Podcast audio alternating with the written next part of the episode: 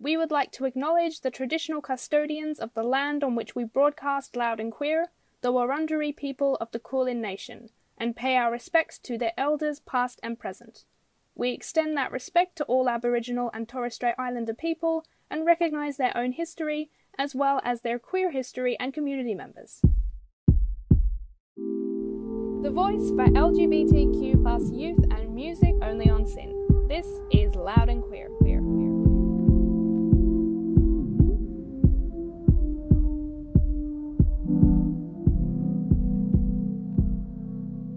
Hello, everyone. You're listening to Loud and Queer on SYN. That track you just heard was Guardian Angel by Navi Karan. You're here with Sammy and Liz. And yeah, that track is from her new debut album, Brown Church, which was just released on Friday. It's an absolutely fantastic album. Go give it a listen after the show. It's also the name of her upcoming show. It's going to be in Meanjin on September 3rd and 4th. If you happen to be uh, in Brisbane in two weeks, Yeah. check it out.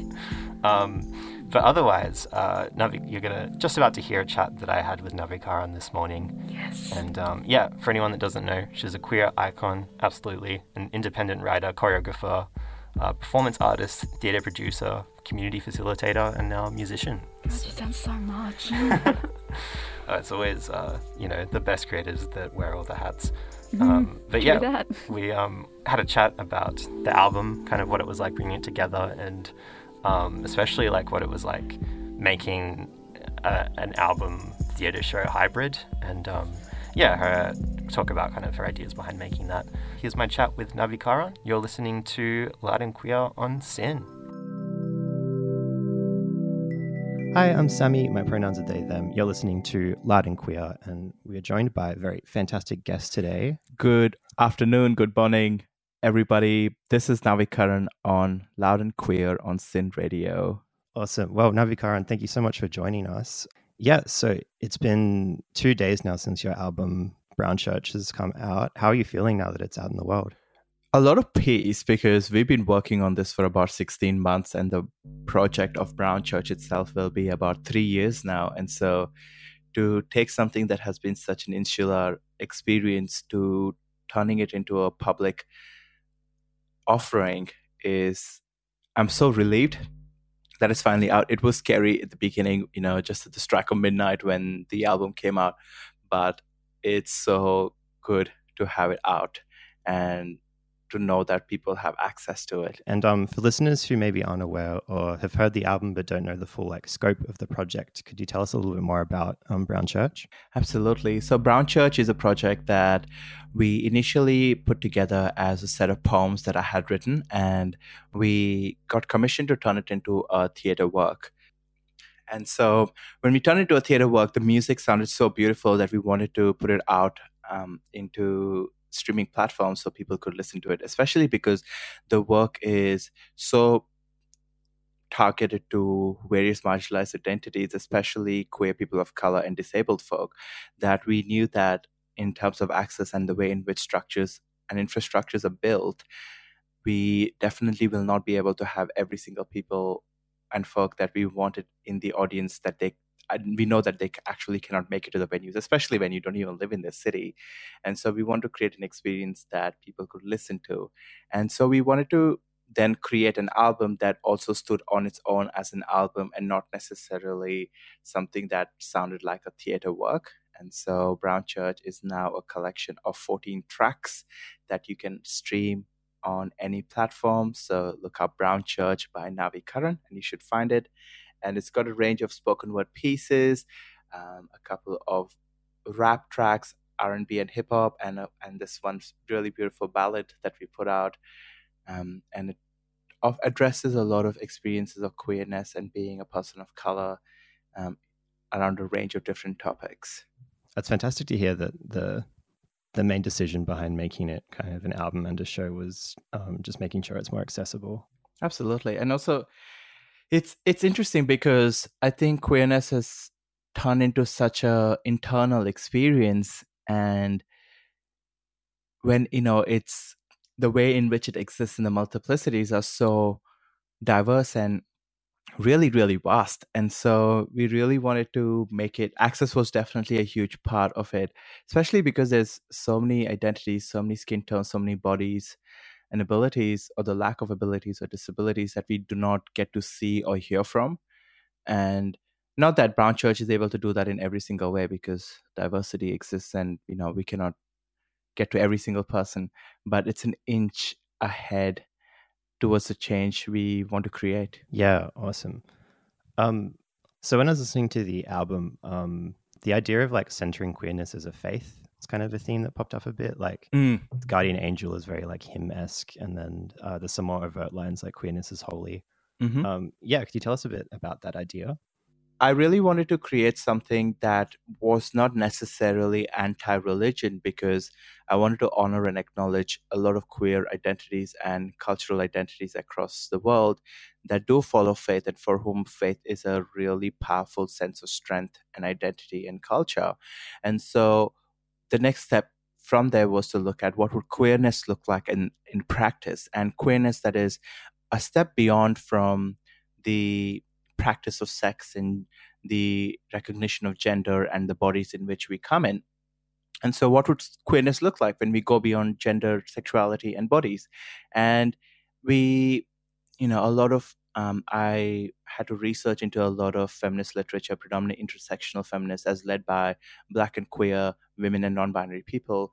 And a lot of strings, a lot of, you know, things that came true was this practice of care and care that extends to elders and children and country and land, especially as someone who is on stolen land um, and someone who comes from a very in, influential and powerful experience of colonization. And I wanted to sort of introduce this idea of queerness in practice and what that and what would look what it look like if we really lived with intention for our well-being and realizing that no one is free until everybody is free. And that's how a lot of this work sort of grew out of it, and a lot of the different pieces came out of um, this need to define that way of being. Because I also acknowledge that there's a lot of queer people across the world that really don't have a sense of understanding of what next. Um, there's a really strong focus on exploring sex and gender, which is beautiful, and I think it's really important. But once that comes to a certain sense of stability there is since there's still a sense of loss because we do not necessarily have elders or we don't necessarily have a guidebook that tells us how to live and so i wanted to offer something to the world that maybe gave people some tools and you know allowed people permission to explore Yeah, oh, that's so good. I love yeah the idea of exploring queerness in practice. Um, yeah, and even just myself thinking back around the last few years, like what that would mean. It's like yeah, community care mutual aid definitely comes to mind. Um, yeah, also with the uh, album, I love the the production as well. It's so dynamic. thank you Yeah, even like in spoken word tracks, like Entire City and Trains, it's like the production is very thoughtful. Mm. There's like really grand ethereal moments, and there's also some very like uh, intricate, purposeful like sound design.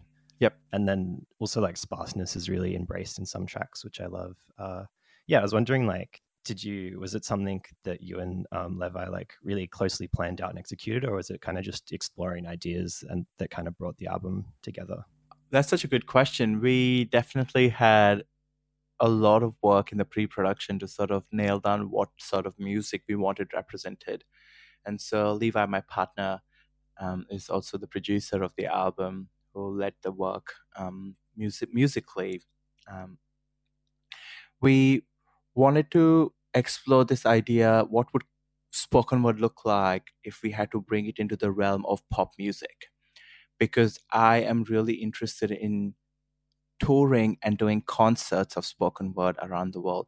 I want people to dance to poetry. I want people to celebrate and party to poetry, which is which may sound strange, but I also think that as humans we are incredibly sensitive people and so what would it look like if we allowed for those sensitivities and vulnerabilities to be allowed on concerts and dance works and stages and clubs and whatnot um, very recently when i was up at nam i performed one of my pieces at a club and it was so strange because my poems are so gay and to perform it at a place where you know you are so like you often listen to like a lot of R&B music that's very traditionally created and whatnot.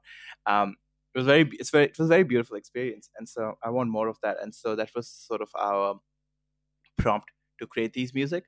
Um, and then of course we pretty much studied a lot of the poems um, to nail down what music we wanted um, for each So- of the pieces.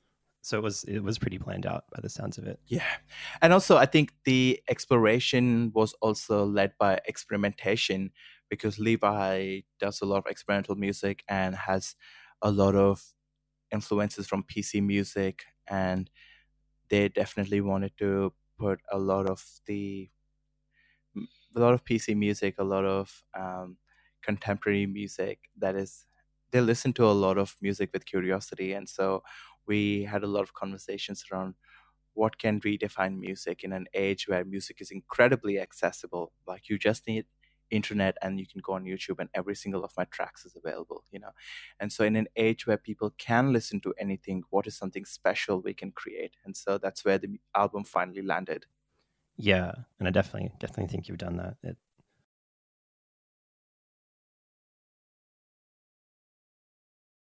you do like address some pretty confronting issues uh, that the community faces as well, which I yeah I think is great, very important to do. And yeah, in tracks like Trains, The Closet, To Them with Love, it's like very direct as well. It's not like subtext. Um, Mm. And yeah, it's very personal, but you make it clear that like these issues kind of aren't going to go away until there's like actual systemic and structural change. But yeah, I was wondering like, does wanting to include these ideas come as like a call to action for the community, a wake up call for certain listeners, or is it kind of you just like sharing these personal feelings? When we storytell as people of color, it is often expected that we share our traumas, and often it is our traumas that is used as entertainment and to sell tickets and to I mean the performance industry, the music industry does thrive on the trauma of people of color and other marginalized identities. And so I wanted to create a work where we address the trauma from a place of liberation and empowerment everything that I have shared in some of those tracks are shared out of a place of agency because I require people to realize that this is just my experience. However, this is a very real experience that a lot of people in the community are experiencing right now as we speak.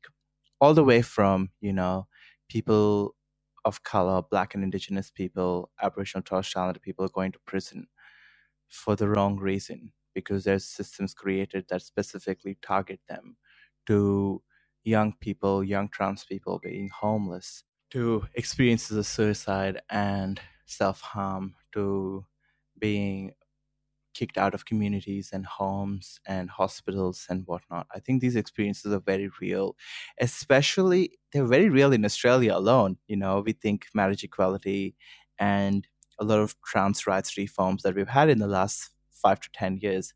We often, I think Australia is very, very naughty and loves to pretend that everything is good when it isn't. Um, but also beyond that, you know, I come from the third world and you know, we don't even have to necessarily think of third worlds like we could think of some major, major economies around the world where people are having such incredibly disadvantaged experiences where their lives are being erased as we speak. And so I wanted to shift the work in a way where I shared what I can share, but also wanted to explore this way of realizing or helping people realize that we haven't finished the work. The work is still ongoing, which is also why when we get to Mansion of Grace, um, which is one of the last pieces, I say, I don't know what it's like, I don't know what it is, but I know what it feels like. Especially because when we gather as communities, when we gather as queer identities, the marginalized identities, when we share, when we talk, when we laugh, when we dance, when we, you know, tell stories and gather, we can feel what liberation might seem like, but it's not there. And I think me sharing these experiences are important because we need to also get into the practice of listening to each other. So yeah, like you you said there, talking about liberation. Um, Brown Church can get very heavy, but it also has like some really beautiful, joyous, and euphoric moments. Hmm. Um, yeah, there's some pop dance leads, like um, show you how it's done Untucked, of course. But then um, To Them with Love's probably like the standout track for me. Hmm. Um, and yeah, you're, you're, addressing people that have been harmed by discrimination, colonial systems, displacement, but then making like a very grand statement that those values that are harming people needs to be rejected and that queerness, community, and generosity, yeah, can make life more than survival. Hmm. Um, so yeah, I'd love to hear your thoughts on this track a bit more and like how it kind of came about. To When with Love? Yeah. Absolutely. I grew up Catholic. And so I I think one of my biggest inspirations for poetry came from church sermons. The more dramatic, I think I think Catholicism specifically is incredibly gay. It's really camp and it's, you know, in the way things like, you know, the priests and the bishops and whatnot wear on the altar, the choirs, the singing, the rituals. It is such a practice of, you know, but also like it also made me realize, and this is also jumping back to one of the other questions about queerness in practice. A lot of things we do as queer people is very ritualistic. You know, a simple example is looking for a restaurant to have dinner. You know, that is it almost feels ritualistic because you're looking out at what suburbs are safe, who are the people, what are the dietary requirements how can we get there how much is it going to cost just to get there alone what time of the day it is who else is coming is it pet friendly um, is has it got accessible bathrooms so that people can use it depending on who in the group it is you know and i think that is a practice and so what i wanted to create with them with love is this experience of a sermon because that track in specific is very preacher like um, and it's very messianic. So like I feel like I'm taking on this role of a messiah, where realistically what I'm saying is that hey, who you are is special, who you are is holy, and it is time we acknowledge that instead of just you know sticking to a label, which is incredibly important, but giving that label more worth because it's you and your life and everything that you can offer, if that makes sense. And so when with Love also came from a place of needing to offer people a sense of peace. I think a lot of queer identities, and this is especially true of you know cis queer people, um, there is this sense that the journey is finished. You know, you realize you're gay or lesbian or bisexual or a range of different identities, but as cis people, the expectation is that you figure out your sexuality and boom, it's done. When really, there's so much more to that you know because being cis alone is so much being so much more different to the heterosexual cis normative world that we live in um, and so when with love is an opportunity for people to find some peace within who they are find some joy within their identity and also realize that their exploration is valid their difference is valid and that they are the reason that mankind is continuing. It's also it also comes from a place of acknowledging neurodiversity within queer identities or within, um, within disabled identities or just neurodiverse identities in itself because realizing that difference or being the other doesn't put you at fault you know? Um, it just makes means that you're born in a world that is not catering to who you are and When with Love is one of my favorites too especially because it um, it still hits me even though it's been over a year since it's existed as a piece. Um, I'm so glad people have it and they can listen to it. Yeah, I'm so so glad you're able to share it. Um, so yeah, that kind of leads into another question. Uh, some mm. of the writing for this has been kind of stuff that you've had for a while, like before the Brown Church project, or is it all kind of come together, like as you know, created as a part of this? I'm not sure. I think everything, I think the pieces came first.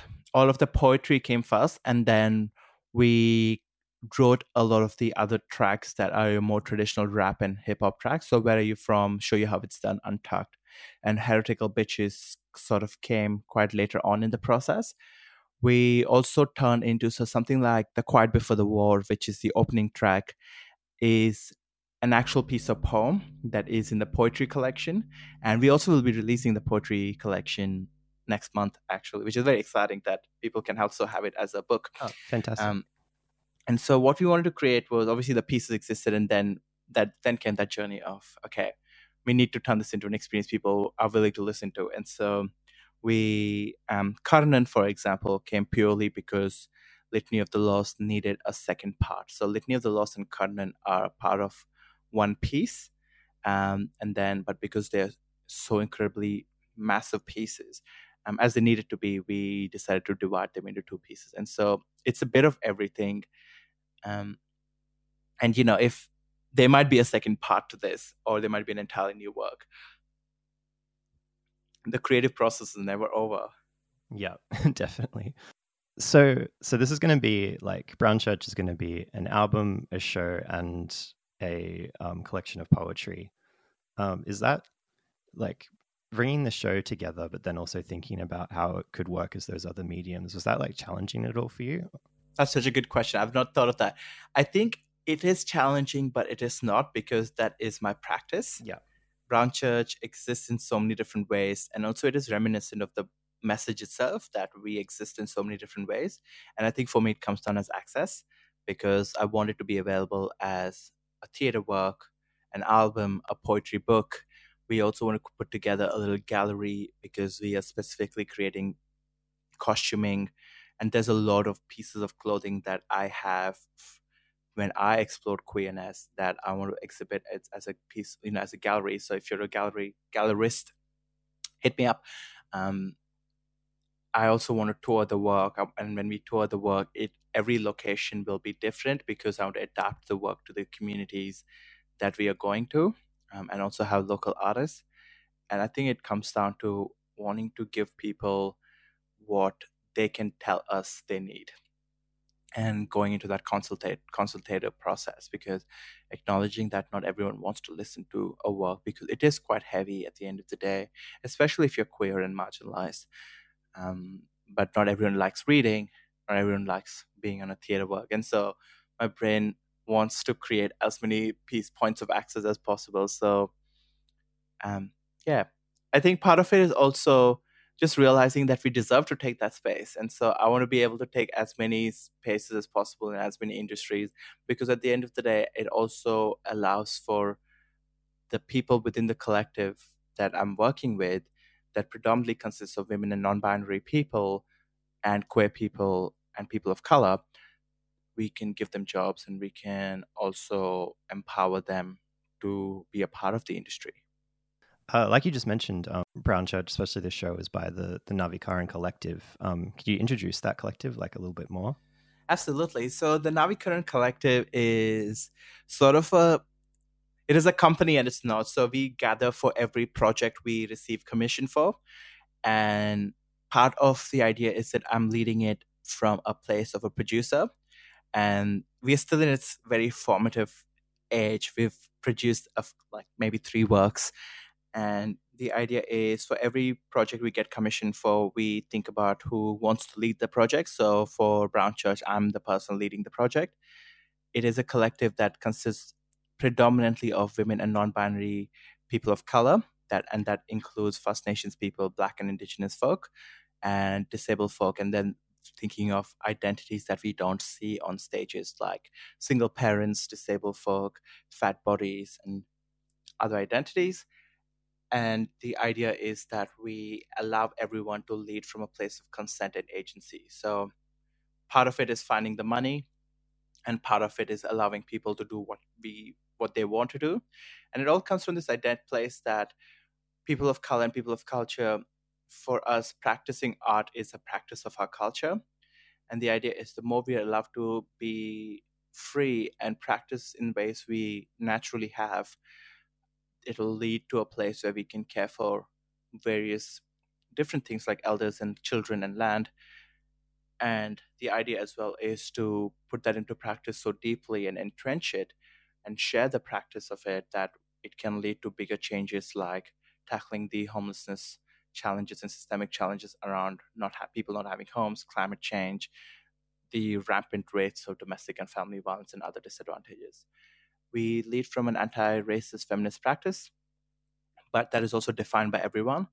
We acknowledge that we are quite deeply entrenched in the system, and so it's not always easy and accessible to be anti-racist as much as possible, especially because, you know, um, we are parts of systems that if we do not sort of conform, which we don't want to, and we often don't, um, and it's about negotiating those terms.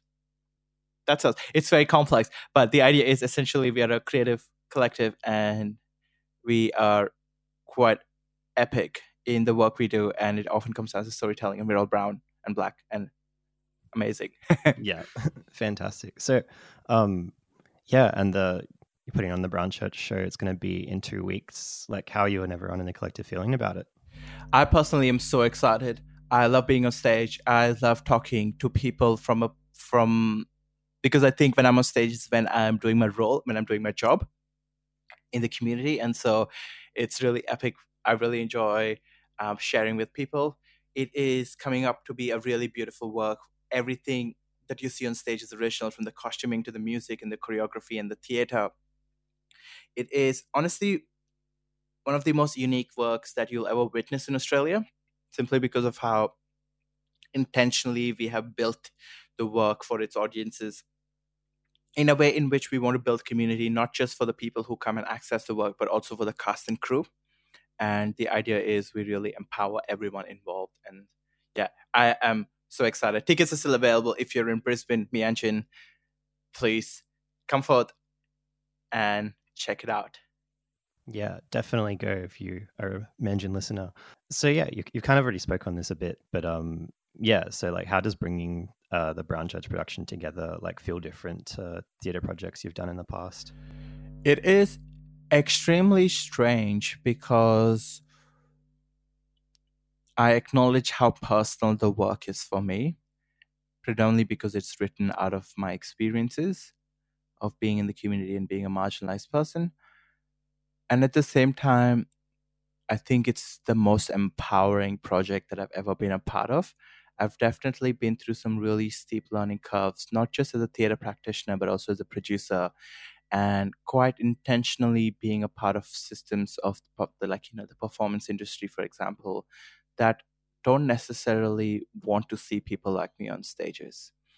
And so I feel like I've grown a lot more stronger and resilient. And in that way, also, there's a lot of trauma that we've had to endure just because of how challenging these systems can be.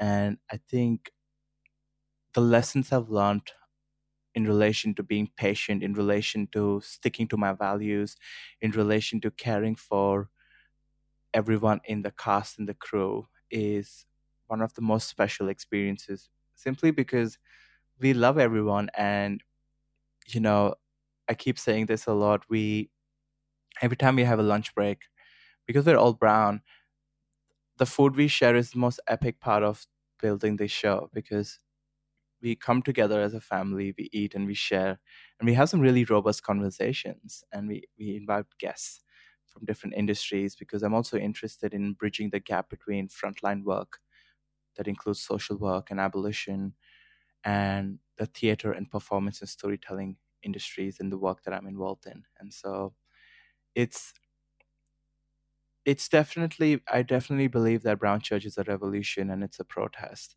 And all of this feels like I'm preparing for something bigger. Yeah, awesome. I, I love the um the it's very like intentional that you want to kind of bridge that gap between yeah frontline work and performance so I think, yeah, some people it, it can feel a bit disconnected, or like people hmm. who maybe practice both don't want to merge those worlds um, for you know whatever reason. There's maybe like hmm. a lot to unpack there personally, or like how the community views it. But I definitely think you know there is a lot of um, of power in merging those and you know in other countries and cultures it, it's hmm. a well practiced thing in like protest and direct action spaces to include art and performance in it yeah I mean, it often just comes down to when you watch something on stage, do you actually relate to it? Is it actually being conducive to the communities you want to see, you know, when you go to, I mean, imagine the biggest performance stage that is in in your city, you know. So for us, it's QPAC, which is Queensland Performing Arts Centre, um, and that's where your massive Queensland ballet shows and Australian ballet shows and like your massive theatre works happen, or your musicals happen. Is that really creating the change you want to see? And to me, that answer is no, because even just getting to these venues is impossible for a lot of people. And so, you know, like a lot of my friends who are so deeply involved in the frontline advocacy work and a lot of the protests they organize and whatnot, I don't even see them being able to come to my shows.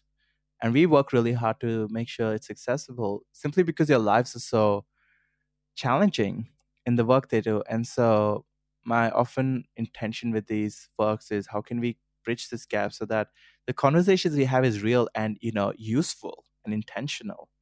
Because i mean it's it's beautiful to do another reiteration of cinderella as a ballet or the nutcracker. I mean and i think entertainment is very important because it gives us an escape and art is really important therefore. However we are in a climate emergency there are a lot of our islands that are sinking due to ocean, ri- the rise of the oceans. Um, we're losing a lot of culture. We've lost a lot of identities and a lot of, you know, parts of us. And so, what are we doing about it? Yeah, for sure. Um, all right. Last question. Uh, is there any chance that, uh, are you hoping to um, make Brown Church a bit of a traveling show or at least put it on, yeah, in other cities and towns around? I'm really hoping so. Um, yeah, it also it often just comes down to access again um, and being able to fund the work. And so I definitely want to tour the work across the country, if not the world. However, I also think that if it doesn't happen, the music is the best access everyone can have, and which is why we also put a lot of work into it. I also think that also the what I would like to share is that we are moving to Naarm in three weeks. Three weeks, wow. um, Yes. So wait, this is this is based in Naarm, isn't it? Yeah, it is. It... Yes, cool, cool. Yeah. So pretty much after Brown Church, we're moving to Naarm, and so you will see me at your local cafe. Um, I don't go out to clubs much um, unless I'm performing, and so I'm hoping. And there are so many works. There's so many stories that we want to tell, and so you will see me around, regardless of Brown Church or not. And I think that's I think that's exciting enough. Yeah, definitely. That's huge news. Well, thank you so much for joining us on the show. And um, yeah, it's an incredible album you put out. And um, best of luck with the show. Thank you so much for having me. No worries. All right. Oh, um, would you want to know? Uh, I'll let, let the listeners know where they can find you online and um, where they can go and like check out getting tickets if they are Meanjin based. Yeah, beautiful. So my name is Naavi Karan, which is N for Nigeria, double A V for Victor, I K A R A N. You can find me on every social media platform at Naavikaran. That includes Spotify, YouTube, Tidal, Facebook, Instagram, TikTok for some reason, um, uh, Twitter. And so, if you'd like to find me, I would love to have a chat, especially if you've listened to the album. Come hit me up. I love having conversations especially if the work has meant something for you. And especially thank you for allowing me space into your lives. This podcast is brought to you by SYN Media.